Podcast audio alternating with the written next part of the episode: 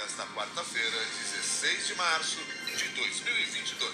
A guerra na Ucrânia, que chega hoje ao 21º dia, ameaça jogar 90% da população do país na pobreza. O alerta é da ONU, que publica hoje as primeiras estimativas sobre o impacto econômico e social do conflito. Segundo o Programa das Nações Unidas para o Desenvolvimento, o PNUD, se o confronto continuar, a Ucrânia e toda a região testemunharão o desmonte de décadas de avanços sociais obtidos após a queda da cortina de ferro. A previsão é de que seriam diretamente afetadas pela guerra 18 milhões de pessoas, com pelo menos 7 milhões de deslocados internos. Na prática, isso representaria mais de 36 milhões de pessoas vivendo com menos de 5 dólares e 50 centavos por dia. De acordo com a ONU, 18 anos de conquista socioeconômica seriam perdidos, com quase um terço da população vivendo abaixo do limiar da pobreza e mais 62% em alto risco de cair na pobreza nos próximos 12 meses. No pior dos cenários, o PNUD alerta que o PIB da Ucrânia teria um tombo de 60%.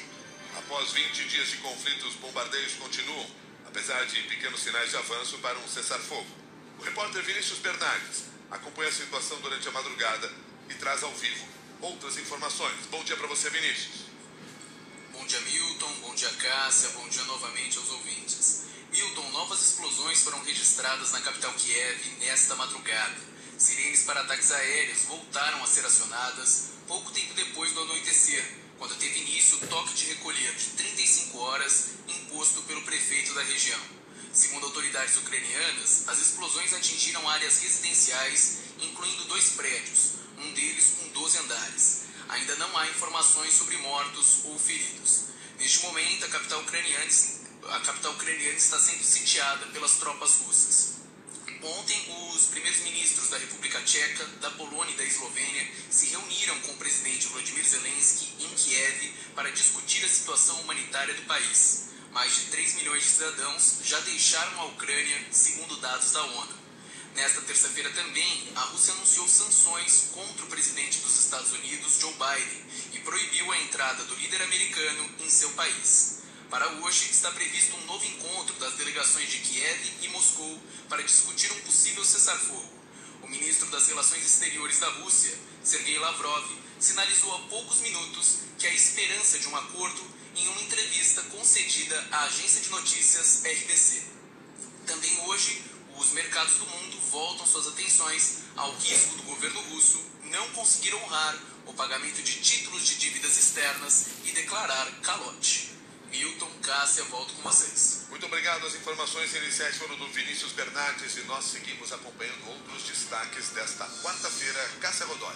O governo vai antecipar para abril e maio o pagamento do 13º salário aos aposentados e pensionistas do INSS. A justificativa é que a guerra da Ucrânia tem elevado o preço dos combustíveis e provocado aumento da inflação. O pacote de bondades, que vai ser oficializado amanhã, também prevê a liberação do saque de até mil reais do FGTS para 40 milhões de trabalhadores. A estimativa é que as duas medidas injetem 150 bilhões de reais na economia neste ano de eleições. Além disso, o governo também anunciou que vai reduzir o imposto sobre operações de câmbio gradativamente, até zerar a alíquota em um processo que deve ser concluído até 2029. Só os empréstimos contraídos no exterior é que vão ficar isentos assim que o decreto for publicado. Atualmente, quem usa o cartão de crédito no exterior paga 6,38% de IOF. Quem compra moeda estrangeira em espécie paga 1,1%. O governo afirmou que vai zerar essas duas modalidades em 2028. Segundo o secretário executivo do Ministério da Economia, Marcelo Guaranis, o objetivo é alinhar o Brasil às diretrizes da Organização para a Cooperação e Desenvolvimento Econômico, a OCDE temos nos aproximado muito da OCDE desde 2017 e no governo Bolsonaro passou a ser uma estratégia muito forte de governo. É, estamos muito, muito mais próximos de aderir à OCDE. Nós já somos o país não membro com o maior número de participação da OCDE, mas finalmente come vamos começar um processo agora de acessão formal.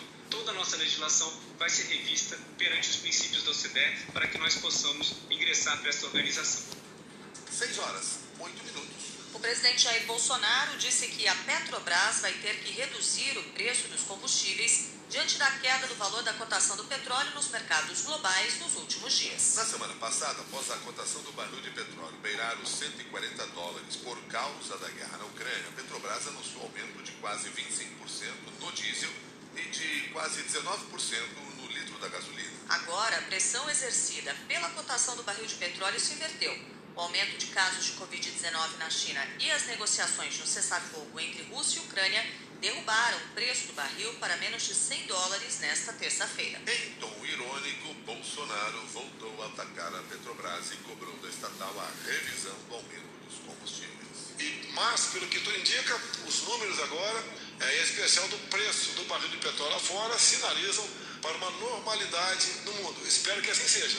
E espero que a nossa querida Petrobras, que teve muita sensibilidade ao não nos dar um dia, ela retorne aos níveis de uma semana passada os preços dos combustíveis no Brasil. 6 e 9.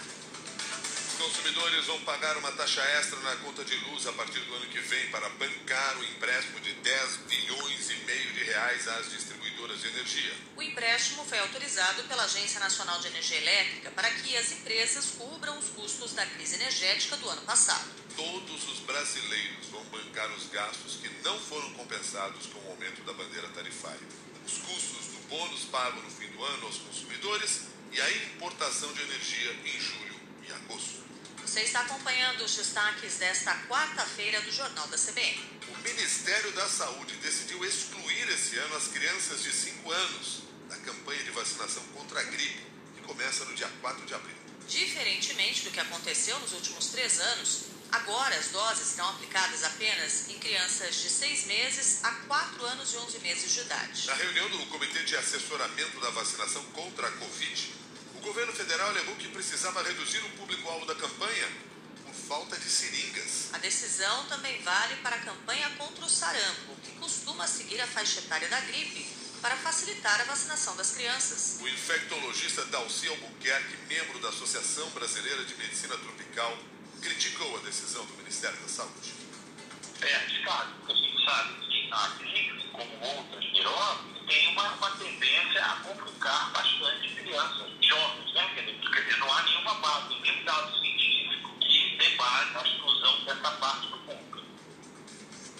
6 e 11.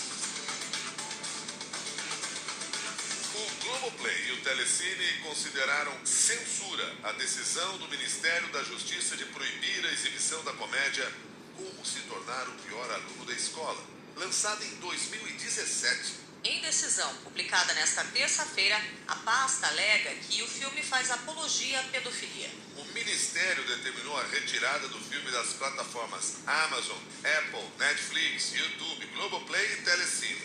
A pena por descumprimento da ordem é uma multa de 50 mil reais por dia. A medida foi tomada depois de uma enxurrada de críticas ao filme por bolsonaristas nas redes sociais.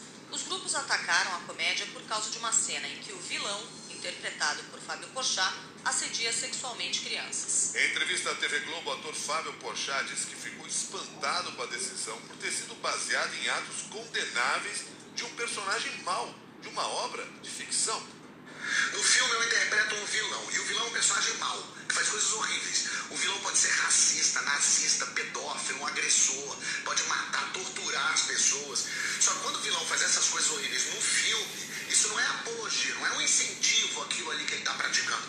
Isso é o um mundo perverso daquele personagem mau sendo revelado para o público. Às vezes é duro de assistir, é verdade. Quanto mais bárbaro o ato, mais repugnante é. Em entrevista à Jovem Pan, o apresentador Danilo Gentili, que escreveu o filme, também contestou as alegações do governo para censurar a exibição da comédia.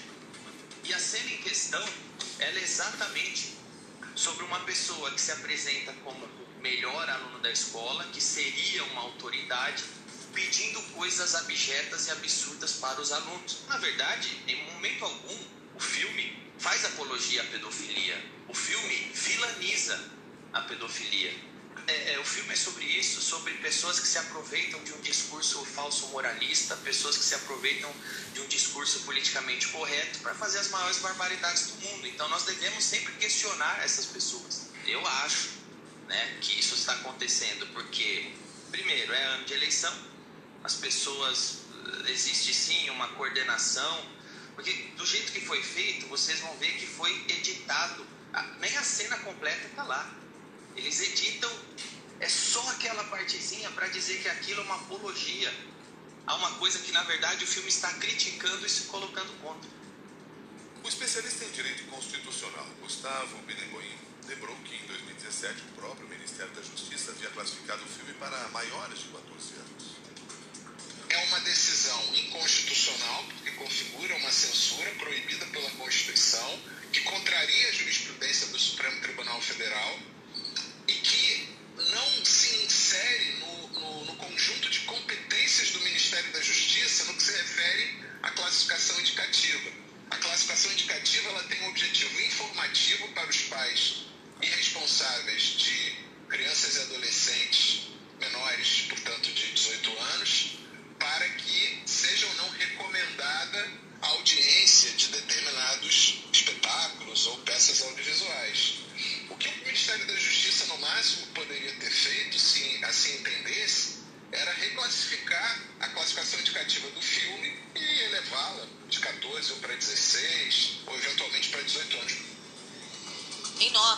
Globoplay e o Telecine afirmaram que a decisão do governo é censura, ofende a liberdade de expressão, é inconstitucional e, por isso, não pode ser cumprida. A nota observa que o consumo numa plataforma de streaming é, sobretudo, uma decisão do assinante e cabe a cada família decidir aquilo que deve ou não assistir.